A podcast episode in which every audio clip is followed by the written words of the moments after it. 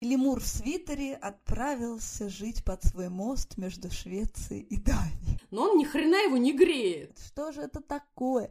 Не будет теперь нам покоя. Так, ну прекратите мою картину мира ломать. Наш сегодняшний выпуск — это просто мечта Фрейда. Дети, отойдите сейчас от э, радио. Не орала бабушка, блин. Э. Белочки собирают орешки. Держала в напряжении всю Европу в течение четырнадцати лет. Внимание, и вместе они пьют как какао. Здравствуйте, это подкаст «Мам, почитай». Самый детский из всех литературных и самый литературный из всех детских подкастов. Здесь будет много книг, предвзятых мнений и споров о том, что и как читать с детьми. А спорить и делиться мнениями с вами будем я, Катерина Нигматуллина. Я, Катя Владимирова. И я, Екатерина Фурцева. У меня двое детей, Никита, ему двенадцать, и София, ей десять. Моему сыну Дане шесть лет.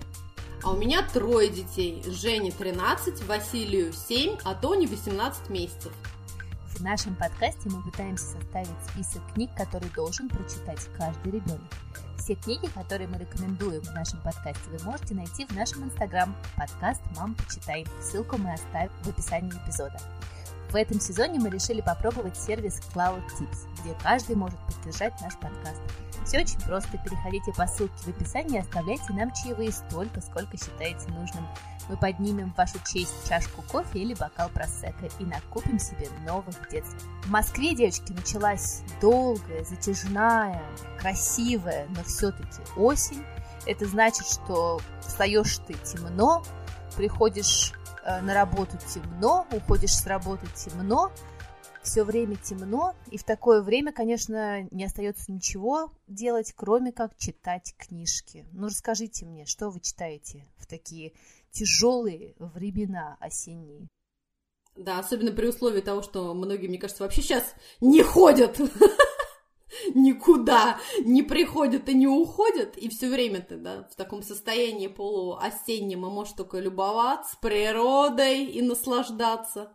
И я вот честно признаюсь, что обычно к осени у меня не остается уже никаких сил, ни на какое чтение, и я выбираю, э, ну, по-настоящему детские книги, в которых ты можешь просто визуально наслаждаться и отдыхать взором, так же, как на красоте природы, прекрасными картинками и какими-то, ну, супер простыми, супер уютными и нежными историями. Вот, это единственное, на что меня хватает и где я черпаю новые силы.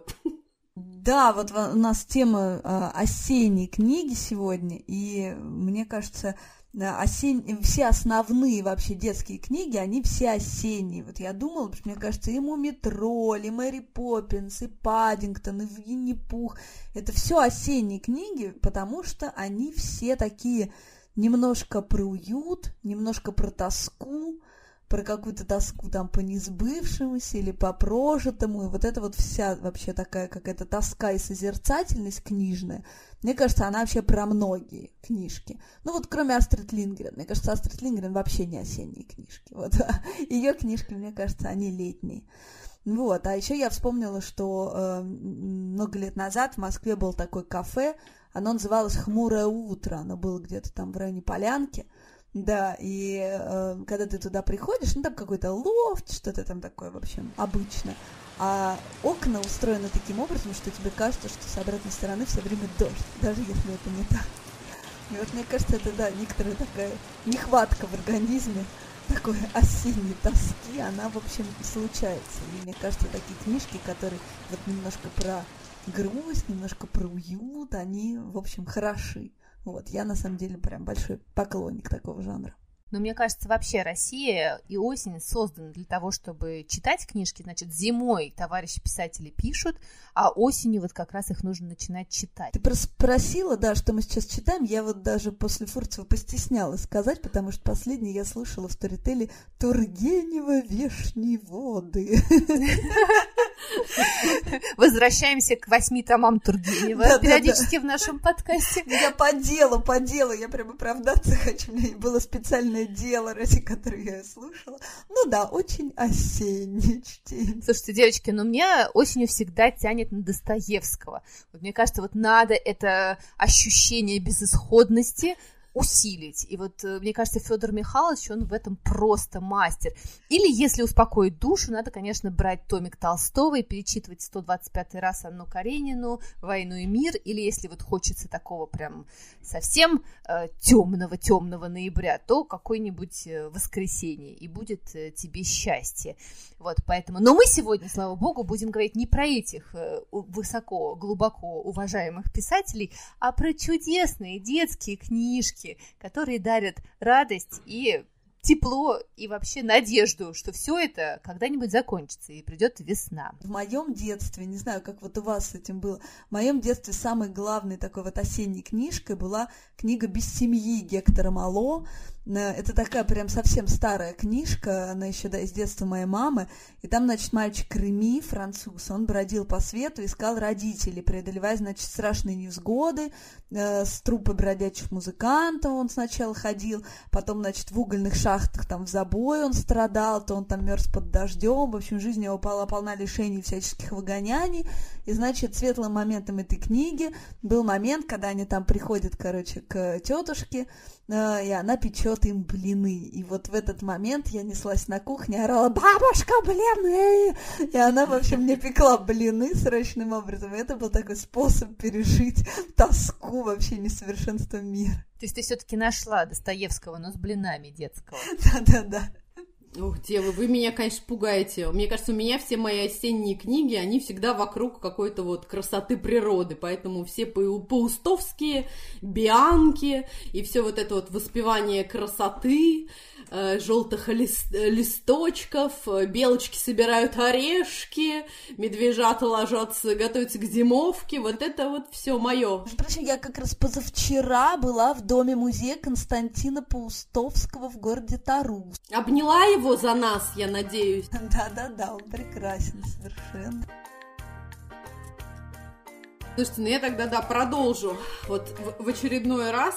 Хотела бы схватиться за супер уютную и прекрасную книжку и всем ее порекомендовать. Снова сознаться, что к осени у меня вообще не остается сил и, честно, даже времени на прочтение чего-то действительно такого солидного, многотомного или просто хотя бы стостраничного. Поэтому обычно я и для себя, и для детей выбираю книги, которые просто вот, перелистывая страницы и занюхивая их, и смотря на картинки, ты уже, уже наслаждаешься, подпитываешься какой-то вот этой осенней, даже не знаю, как это правильно сказать, такой не негой, конечно, но какой-то вот такой меланхоличной расслабленностью. Поэтому первая книжка сегодня, которую мне хотелось бы порекомендовать, она, конечно же, скандинавского автора, прекрасная шведская писательница, которая изначально, естественно, как часто это бывает, художница и иллюстратор, и графический дизайнер, и фотограф, и даже, девочки, резчик по дереву. Чудесная девушка Улерика Кестере, у которой есть всего... Как же не гончар, я не понимаю. Может быть, она утаила, но в душе наверняка гончар, сто процентов. Так вот, у нее есть всего три книжки, и... я хотела бы рассказать про ее вторую книгу, которая называется «Теплый свитер для лемура».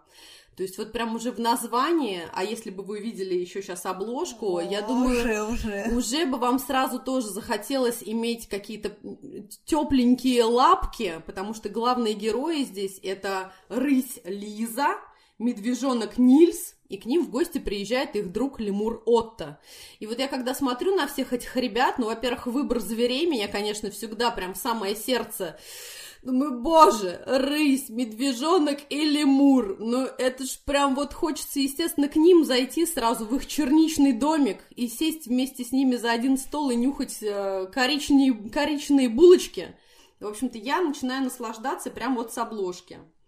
И, ну, второе мое любимое, это что? Потому что это история про друзей, про друзей, это прекрасно всегда. Лемур приезжает в гости к своим друзьям, естественно, он едет из теплых краев, а едет, как вы сами понимаете, в суровые, в общем-то, северные места, потому что есть у него одна мечта. Он художник, и он мечтает нарисовать «Северное сияние». И вот он приезжает к своим чудесным друзьям, Рысе и Медвежонку.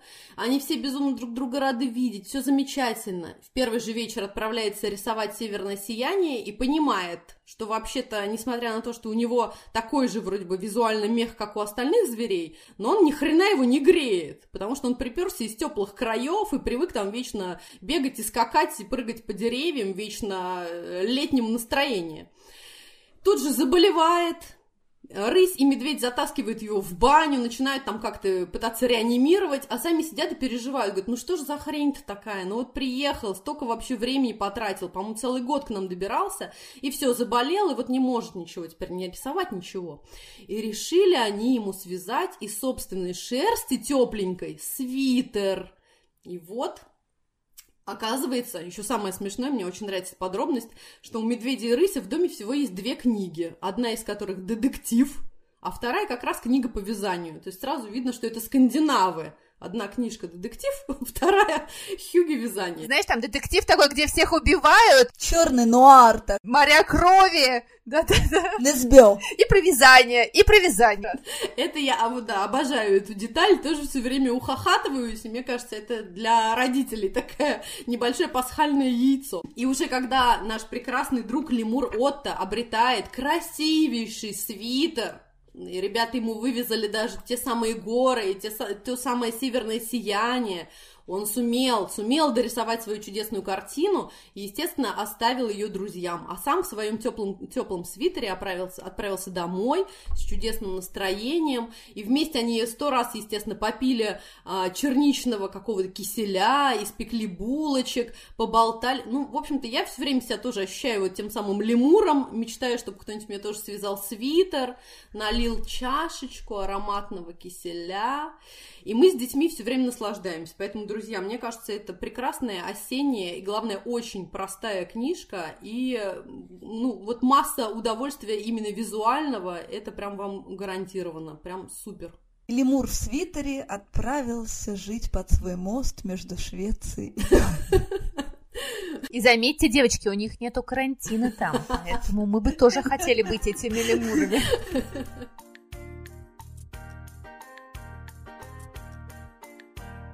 Я поняла, сегодня Фурцева топит за, опять за свою хюгги-шмюгги, короче, это ее тема.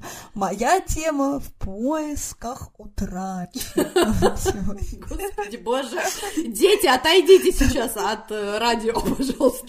Бабушек своих приведите и посадите, они тут с удовольствием сидят. Да, да, да. Ну просто, да, если в одном из прошлых подкастов я тут топила за пятидесятые, то сегодня я решила топить за тридцатые, короче.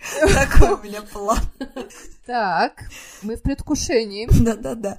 Ну, в общем, сегодня я хочу поговорить о вот этом образовании как Дидгиз и журнал Чиши Ёж, и про абориутов, и потому что, ну, на самом деле, э, там всех Чуковского, Маршака, там всех мы читаем, и Хармса, в общем, мы детям скорее читаем, вот, а вот есть еще такие вообще люди, как Заболоцкий и Введенский, и, в общем, э, хотела вот я про них поговорить, потому что вот мы одно время прям с Даней совершенно об- обожали эти, э, эти истории, про которые я сейчас расскажу.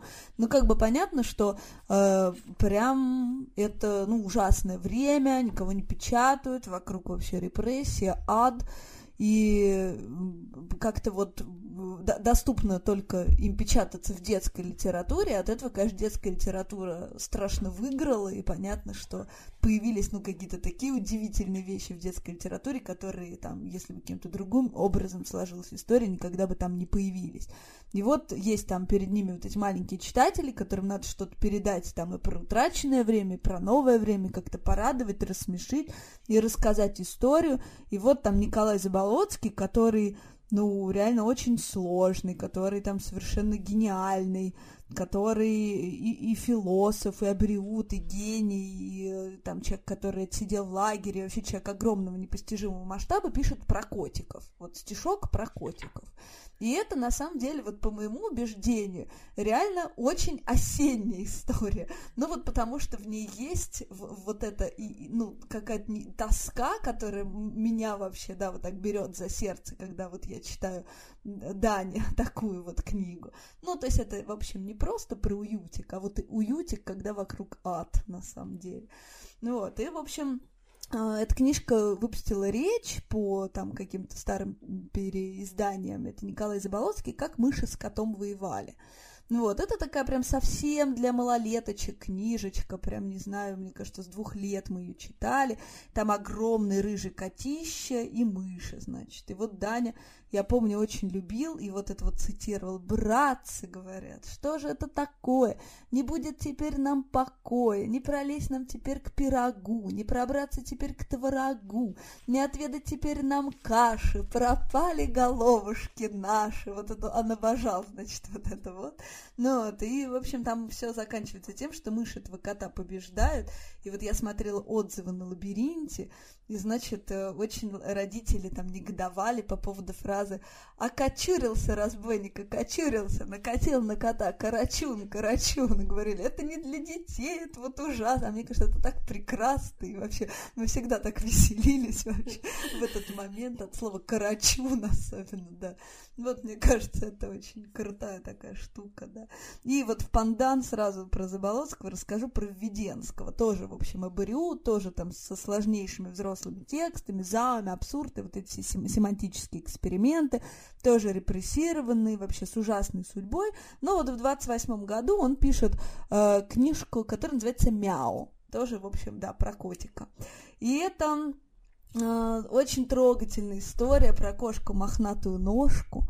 И вот начинается, ее переиздал Мелик Пашаев, прям огромное спасибо. Вот она тоже, она очень печальная, она начинается так, что «Жила-была кошка мохнатая ножка, была она безродная и бездомная, не было у нее ни отца, ни матери, дома тоже не было». Вы плачете уже? «Вставала она поутру, делала, бегала по двору, искала себе пищи, была она нищей». Вот так вот. Спасибо. Владимир, где ты, где ты отыскиваешь эти книжки? Это Мелик Пашаев. Но ты понимаешь, все заканчивается хорошо. Эту кошку берут в дом дети, это вот эту бездомную, несчастную, сиротливую кошку. И вот она отогревается у печки, вот там, значит, печка фигурирует прям в квартире, и булка, и печенка, которую ей дают, и керосин, и вот это вот все. Мне кажется, это вот правда вводит ребенка, ну вот в какой-то контекст. В контекст Достоевского, Достоевского. Готовься, готовься, скоро предстоит. В контекст Достоевского, конечно. Пусть сразу знают, в какой стране он живет, совершенно справедливо. То есть, с одной стороны, это простая история, как на улице подобрали облезлую кошку, а с другой, это вот такой объемный мир, который утрачен, которого уже нет. И в этом смысле, мне кажется, это очень осенняя книга. И важный момент, хватит ржать, важный момент. Иллюстрации к этой книге сделала сестра Велимира Хлебникова. Ее звали Вера Хлебникова в двадцать восьмом году. И тадам, тадам, тадам, тадам, прошло много лет, и внучка Веры Хлебниковой, которая какая-то там двоюродная, в общем, какая-то там ее родственница, да, внучата, вот, ее тоже зовут Вера Хлебникова, и она нарисовала иллюстрации к этой книге в Мелик Пашаев. А замес. Вот это, мне кажется, очень крутая история. Ну и там очаровательные совершенно картинки. И вот эта книга вообще, ну, двадцать восьмого года, но при этом она, в общем, выглядит совершенно вне времени. Она и как будто бы современная, то есть там такие, в общем, понятные детям иллюстрации. А с другой стороны, она как будто даже и дореволюционная там в чем-то. И такие там какой-то и керосиновая эта бутылка чудесная. Ну, в общем, вот большой поклонник я такого жанра. Достоевский для детей. Вот все это, все вам рассказала.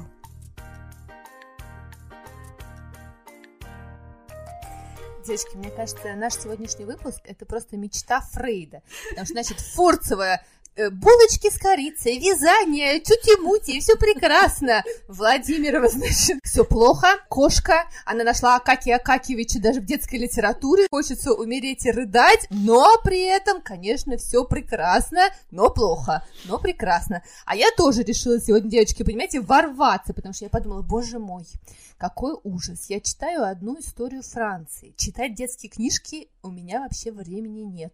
Думаю, что делать? Надо писать подкаст, а у меня вообще как бы книжки прочитанные детские закончились. Боже мой, вот подумала я.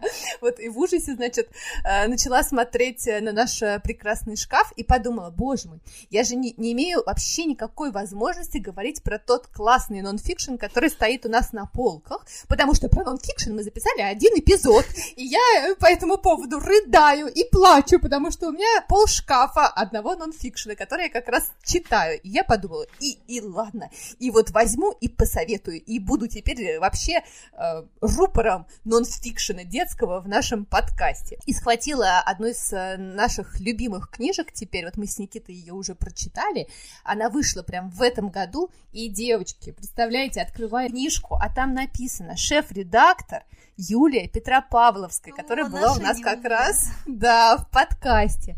Вот, книжка называется «Лидеры», это Дорлис Киндерсли издательство. Прекраснейшая, очень красивая книжка про различных великих людей прошлого и даже настоящего, но я, конечно, подумала, боже мой, как же мне пропихнуть французскую историю про подкаст про детские книжки. И вот нашла, пожалуйста, нашла способ. Я выбрала, значит, тут всех французских упомянутых лидеров, перед них все перечитала, сейчас вам буду рассказывать. Тут, значит, есть и про великого Карла, Карл Великий, который вообще объединил всю Европу, император, да, вы знаете, что не так было много императоров, Наполеон да Карл Великий. Есть, конечно же, красоточка Жанна Дарк, все вспомнили фильм Люка Бессона и прекрасную Милу Йовович, а я Жанну Дарк просто люблю нежной любовью, благодаря ей я сдала экзамены в магистратуру, она попалась мне на экзамене, а я как раз про нее все хорошо знала.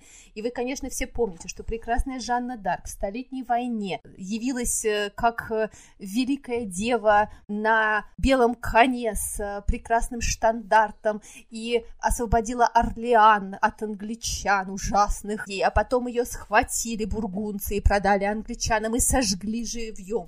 А еще, на самом деле, девочки, вот очень интересно, что Жанну Дарк при этом реабилитировали еще при жизни, то есть ее признали еретичкой, конечно же, чтобы сжечь, но при жизни ее реабилитировали, потому что король не мог быть, извините меня, коронован в присутствии еретички, поэтому ее быстренько реабилитировали. Незадача. Незадача. Потом ее на очень долгий период времени на самом деле забыли. Вообще Жанна Дарк получила вот такой свой миф благодаря кому? Нашему прекрасному Вольтеру, который, девочки, значит, написал такое Евгения Онегина только про Жанну Дарк. Он, значит, пишет огромную поэму про то, что в Жанну Дарк влюблен осел ее. И эту поэму он печатал что-то типа четырнадцать лет в журналах, девочки. В журналах для взрослых, я надеюсь, он ее печатал. Чише ешь. Вот в нем, в нем, видимо, да, того времени. История, сольется ли Жанна Дарк с ослом в великой любви, держала в напряжении всю Европу в течение четырнадцать лет. И, конечно, Конечно, после этого просто невозможно было ее не канонизировать. Конечно, святая женщина, да, как любовь зла, полюбишь и козла. Осла. Осла. Да, ну, я, сейчас будет ужасный спойлер, там ничего не произошло с ними, но Вольтер свое дело сделал, девочки. А когда ее решили все-таки канонизировать уже после Первой мировой войны в тысяча девятьсот двадцатом году, на самом деле это была проблема, потому что, чтобы кого-то канонизировать, нужны живые свидетельства чудес этого человека. А как вы понимаете, прошло с тех пор уже лет пятьсот. Поэтому всем жителям Орлеана раздали быстренько листочки с тем, что Жанна сделала чудесного. Вот. И всем, конечно же, все пришли на э, мероприятие, где сказали, кто видел, значит, чудеса, сделанные Жанной. И все подняли руку, прочитали по листочкам и ее канонизировали. Она сейчас является святой Франции, защитницей. Но вообще это прекрасно. Тут есть и Жанна Дарк, и, конечно же, Людовик четырнадцатый, наш солнце, и, конечно же, Наполеон, и Робеспьер, и Шарль де Голь, и все-все-все. Вот, прекрасно. прекрасное, всем советую для долгих э, ноябрьских, октябрьских вечеров вот, почитать про великих людей, которые изменили э, мир от э, Билл Гейтса до Чингисхана. Самое то. Ну, давайте еще кружок. Хюгге-шмюгге в поисках утраченного Великой Французской революции. Слушайте, да, но мне, друзья, мне кажется, вы уже поняли, что, в общем-то, под тематику осенних книг можно подтащить и приволочь вообще все, что угодно, любую книгу. Поэтому я даже продолжаю. Осла на веревке. Да. Я продолжаю. Значит, моя следующая книга называется «Супер обычный день». Ее автор Беатриче Алеманья. Алеманья, наверное, так. Чудесная девушка, художница, иллюстратор, родилась прямо в самом сердце, мне кажется, город Болонья, это город, да, в котором проходит уже более, более шестьдесят лет главный конкурс, да, фестиваль иллюстраторов, поэтому, естественно, она не могла не стать гениальным, прекрасным художником, иллюстратором, ну и автором детских книг, конечно же. Естественно, книжка про то, чтобы открыть и просто забыться в красоте. Но параллельно история, которая близка, мне кажется, каждому родителю. Мама с мальчиком осенним днем, в дождливым днем приезжает к себе на дачу. У мамы очень много дел, работы, она, естественно, сидит за компом, а мальчик сидит в геймбое, в приставке, которую все время держит в руках, играет, мочит каких-то марсиан, и маму это, конечно, уже немножечко достало, потому что она сто раз его попросила уже убрать нахрен куда-нибудь свой этот геймбой, заняться чем-нибудь полезным, но мальчику, естественно, на даче среди э, влажных мокрых лесов, грибов, палок и веток совершенно нехрена делать, и он в ярости, что его вообще приволокли, вообще непонятно куда и непонятно зачем. И вот мама, значит, уже потеряла всякие силы, вырывает из рук у него эту приставку, прячет, садится дальше опять за комп, продолжает работать. Мальчик в отчаянии встает, видит, где лежит его приставочка, тихонечко ее снова к себе кладет в карман и выходит типа погулять. А сам, естественно, думает, сейчас я продолжу свое грязное дело и замочу еще больше марсиан. Заходит в лес, начинает там что-то прыгать по каким-то лужам, видит впереди огромное озеро, думает, сейчас я как, как с марсианами тут тоже начну колбаситься и прыгать. И тут же, естественно, приставка «ныр» и утонула. И все. Вы понимаете, что все, на этом как бы жизнь нормального подростка, ребенка, она закончилась. Жизнь кончилась. Все, жизнь просто закончилась. Что вообще? Вот чем можно заняться в этом вот идиотском лесу никому не нужном, когда приставка у тебя утонула? И вот он лежит в своем мокром плаще, уже там дождь ему заливает за шиворот, он весь в горюшке. Тут вылезают какие-то огромные улитки, слизни, какие-то лягушки, какие-то грибы вдруг он начинает замечать, ветки, палки, куда-то там дальше продвигаться в лес, чувствовать какой-то вот этот странный аромат, который ему напоминает немножечко подвал его дедушки, где он все время прятал секретики. И, в общем-то, естественно, вот история про все, что я так обожаю. Как только ты утопил свой гаджет, ты вдруг начинаешь видеть по сторонам еще более какие-то удивительные, прекрасные вещи. Это совершенно нереалистичная история, потому что как только ты утопил свой гаджет, ты начинаешь терроризировать родителей, конечно, чтобы тебе купили новый. Так, ну прекратите мою картину мира ломать, я верю в другое. Так вот, продолжаем, девочки. За гаджетом не ныряем, все, он, он утонул, все, его нет. В общем, начинаем любоваться прекрасной, великолепной красотой. И вот книжка «Супер обычный день» вам обязательно в этом поможет. Потому что просто невозможно потом как-то вот не поделиться своими чувствами со своими детьми, все это не обсудить, и, вы, и тут же их вытащить всех на улицу, сказать: ребята, нахрен, бросаем все, мультфильмы, музыку, все, пошли валяться в листве, кувыркаться, собирать грибы и лежать в лужах, ребята, давайте. И вот книга здесь также заканчивается, что мальчик абсолютно счастливый, мокрый, грязный, с полными карманами каких-то камней, палок, веток, с грязью на лице возвращается домой к маме, и мама наконец-то отлипает от своего компьютера, видит вот этого грязного мальчишку. Не, ну это уж совсем, ты знаешь, ты рассказываешь, как это сказки. Не болится. Так, внимание. И вместе они пьют какао. То, про что мы с вами говорили. Самое осеннее действие, которое может быть. Поэтому всем вам обязательно... Свинка Пеппа для подростков. Да, да, и для взрослых. Вам эти, эту книгу обязательно. Раз вы такие неверующие, я буду с вами как с Жанной Дарк. Фрец, ну понимаешь, какао, это, мне кажется, последний гвоздь был в, в, в мечте, потому что ну, еще и какао они пьют. Теплым клетчатым пледом они укрылись, я надеюсь. Да, я вот, например, сегодня вот перед подкастом у сына опять забрала, значит, телефон, утопить, положила его утопить. Сюда, значит, себе. Утопить, именно, потому что, конечно, пока мать записывает подкаст, дети, конечно, что делают? Они, ну, естественно, валяются в листьях на улице. Прижались лбом к холодному стеклу и валяются, конечно.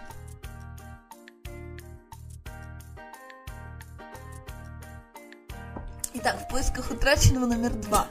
Рекомендую книжку. Издевается над нами. До этого у нас был... Да-да-да, до этого у нас был Заболоцкий, Введенский, теперь у нас будет Крестинский. Видите, я даже семантически просто сегодня вообще в одной опере. Пойду какао себе налью, а то я чувствую, я нет, не справлюсь. Плед захвати, языки. Так вот, Александр Крестинский, такой вот детский автор, ленинградский. Он... родился в конце двадцатых, его детство пришлось на тридцатые годы, и он подростком пережил блокаду, и потом написал автобиографическую повесть «Блокадные мальчики». Но о ней мы сегодня не будем, это уже история для постарше. Самые известные, видите, я вообще-то, они вот о таком не будем, вот, я... Б- бережет нас, бережет. Хочу. Да, да, ведь я так бережно, да. Вот, самая известная его книга – это «Туся». И это очень смешная, немного грустная, но в основном смешная.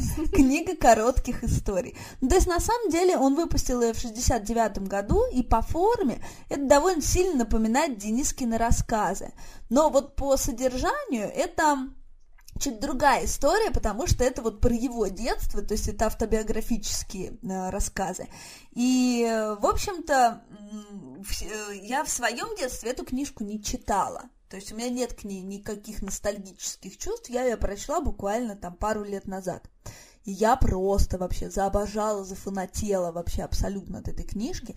Ее издал «Самокат», вот в этой их серии пере, пере, переизданных новых книг. Вот, и э, у них вот это есть, дружат они с А, а плюс Б, вот это, или, или с Ильей Бернштейном, и вот с ним они сделали вот эту серию старых советских книг, которые вот они переиздали. Такая вот полузабытая книга про мальчика из довоенного Ленинграда.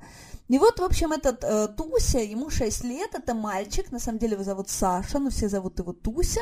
Он вот э, такой герой это, этих историй, и вокруг такие ленинградские реалии. То есть здесь, конечно, тоже надо будет ребенку все это объяснять, он, конечно, будет спрашивать, но, с другой стороны, это, в общем, такой способ его познакомить вот с какой-то такой прошлой жизнью. Вот, при этом там, в общем, какие-то собрания жильцов, гривенники, но при этом вот поливание на лысину с балкона обязательно, вот это стремление попасть в эту лысину поливком, первый раз покурить до обморока, вот это вот, в общем, полный набор такого мальчика, да-да-да. Вот, и моя любимая история про мороженое, потому что мой дед двадцать третьего года, и в моем детстве, а э, мы прям были большие друзья с моим дедом, я обожала его, он мне рассказывал историю про мороженое с именами. В двадцатых и в тридцатые годы вафли отпечатывались семенами, и вот мороженое закладывалось между вафлями, и тебе нужно было найти как бы мороженое с собственным именем, это считалось большой удачей, но деда звали Олег. И, блин, это была засада, потому что такое имя попадалось довольно редко. Вот. А у Туси история, когда у него появляется большой враг, и он находит, значит, мороженое с его именем, съедает его, потом находит еще одно, съедает его, кому жрет этого врага и уничтожает его. И вот, значит, он до- до- доелся этого мороженого, конечно, до ангины, потому что он съел их какое-то бешеное количество, да. Вот, и, в общем, такая вот история. Но она, в общем, очень смешно описана. написано, на самом деле. В общем, все они такие, в общем, довольно веселые истории. Ну, а там они живые, все его родственники, вся эта коммунальная квартира, они, конечно, там, да, постоянно что-то у них там происходит. Ну, вот, и для меня это, конечно, книга, ну, такого прикосновения, там, к истории моего деда, по которому я скучаю, там, о котором я часто думаю, потому что это, в общем, я никогда больше нигде вообще ни, эту историю про мороженое никогда не слышала. И тут я прочла ее вот в художественной литературе, она меня, конечно, страшным образом зацепила. Ну вот, вообще вот этому герою шесть лет, но мне кажется, вот в шесть-восемь хорошо читать эту книжку. То есть мы издание еще не читали, но вот я подарила ее своим питерским друзьям, поскольку она такая ленинградская, и там вот девочка-первоклассница, и мы, она прям вообще на ура зашла. Вот, очень они веселились, поэтому, я думаю, мы тоже ее почитаем, может быть, в следующем году. Вот, Александр Крестинский, Туся. Ой, так круто, ты сказала про мороженое, я вспомнила историю, моя бабушка Прасковья рассказывала, что она как раз в свое время, в молодость, торговала таким мороженым, что у нее был вот такой лоток, и как раз а, вот эти вот вафельки, мороженка, которая между ними зажималась, как раз на, в Москве, на улице Нижегородская, я думаю, она всегда была улица Нижегородской, вот, как раз вот эти вот вафельки, я помню, у меня тоже это прям вот из детства воспоминания, я мечтала, чтобы у меня Ой, когда-нибудь класс. была мороженка, Катя, и, и фигушки, поэтому... Да, да, и я, как ты понимаешь, мечтала о мороженке Катя. Фурцева, значит, какао пьет, Владимирова ест мороженое, а я буду рекомендовать детям курить трубку, потому что я сегодня буду говорить про одну из моих самых любимых книг детства, про прекрасного хоббита, который шел туда и обратно, и встретился и с драконом, и со всеми, кто только можно встретиться, моего прекрасного и любимого Джона Роуэлла Толкина. Ну, я думаю, что все его, конечно, знают, все его читали. Вот у нас книжка с а, прекрасными иллюстрациями Беломлинского, где хоббит похож на нашего актера Леонова. Кстати, оказывается, что он показывал Леонову эти иллюстрации. Леонов сказал, что ему очень понравилось. Но на самом деле еще лучше купить, наверное, книжку с оригинальными иллюстрациями самого Толкина. Я думаю, что все знают, что Толкин работал в Оксфордском университете, был профессор, изучал различные рукописи древние, средневековые, в частности, занимался таким эпосом, который называется «Беовульф». Это одна из самых старых рукописей, которые вообще нашли. Она чудом уцелела, она вообще седьмого-восьмого века, но до нас дошла в издание одиннадцатого века, но это тоже просто какое-то чудо чудесное. И вот он полжизни посвятил изучению «Беовульфа». И однажды, будучи преподавателем, записал... в тетрадке, и, кстати, есть его воспоминания о том, как вообще появилось слово «хоббит». Он писал так: «Все, что я помню насчет того, откуда пошел хоббит, это то, что я сидел и проверял школьные экзаменационные работы во власти непереходящей усталости от этого ежегодного труда, каковой ложится на плечи безденежных многодетных преподавателей. На чистом листке я нацарапал в земляной норе «Жил себе хоббит». Но вот мне кажется, на самом деле сложно представить себе более осеннюю книжку, чем «Хоббит», потому что она долгая, там столько всего прекрасного, там и гномы, и эльфы, и волшебники, и все это такое долгое и тягучее. Это не быстрая книжка, как, наверное, любят сейчас современные дети, но вот я ее просто обожаю. И вот этот вот фильм, который, значит, Джексон снял, я его, кстати, не смотрела, но я знаю, что там три серии. Как? Как это возможно? Представляете, я обожаю «Властелина колец» и смотрела все, и даже в э, режиссерской версии, которая длится три дня и три ночи, но вот э, «Хоббита» я не смотрела, но после того, как я поняла, что я сегодня буду рекомендовать эту книжку, я подумала, все, вот сейчас с девочками мы запишем подкаст, и я пойду и посмотрю, потому что там еще и мой любимый Мартин да, Фриман играет да, «Хоббит». Да. По-моему, это невыносимое вообще кино, потому что там реально тридцать три части вообще этого «Хоббита», и там пока не дойдут, по-моему, можно вообще... состариться и умереть. Не-не, мы обожаем, очень круто, нам очень нравится, и как раз, мне кажется, прямо обязательно и Никиту, и Софию, вот это их прям затянет, будете смотреть вместе, кайфовать. Но мне кажется, потому что Джексон понял, блин, я уже снял всего «Властелина колец», все, теперь жизнь закончена, и он подумал, а, есть еще «Хоббит», ну все, я его растяну тоже на три фильма, мне кажется, он просто, это его, знаешь, такое тоже выражение. Слушайте, а я в ужасе подумала, подумала, что ведь, наверное, нет бы лучшего обозначения безденежного многодетного родителя, чем хоббит. Как он, как он это придумал так? Но на самом деле «Хоббит» — это прям, на самом деле, тоже такой очень хюги книжка, потому что я вот помню, что мне очень нравилось, как они все время сидят и едят, и вот эта его нора прекрасная, и как там приходят эти жуткие гномы. И только волосатые там... ноги меня пугали все время на обложке этой книги. А так полная хюги, конечно, я тоже обожаю. Ты прям как цацики, Катя. Но зато дракон, которого озвучивает Камбербэтч, ну, в общем-то, тоже можно слышать его голос. Поэтому рекомендую всем Толкина, «Хоббита» читать вместе с детьми вслух. Дети будут засыпать, а, а вы будете радоваться и вспоминать свое детство. А это был подкаст «Мам, почитай». И я, Екатерина Нигматуллина. Я, Катя Владимирова. И я, Екатерина Фурцева. Мы будем рады, если вы подпишетесь на наш подкаст, поставите нам пять звездочек везде, где вы нас слушаете, а еще напишите ваши комментарии. Мы все-все-все читаем. Мы будем рады вашим чаевым. Просто проходите по ссылке в профиле и оставляйте ту сумму, которую считаете нужным. Задавайте нам вопросы, делитесь своим мнением и читайте осенние детские книжки. До следующей недели. Пока! Пока! Пока. Мам, почитай!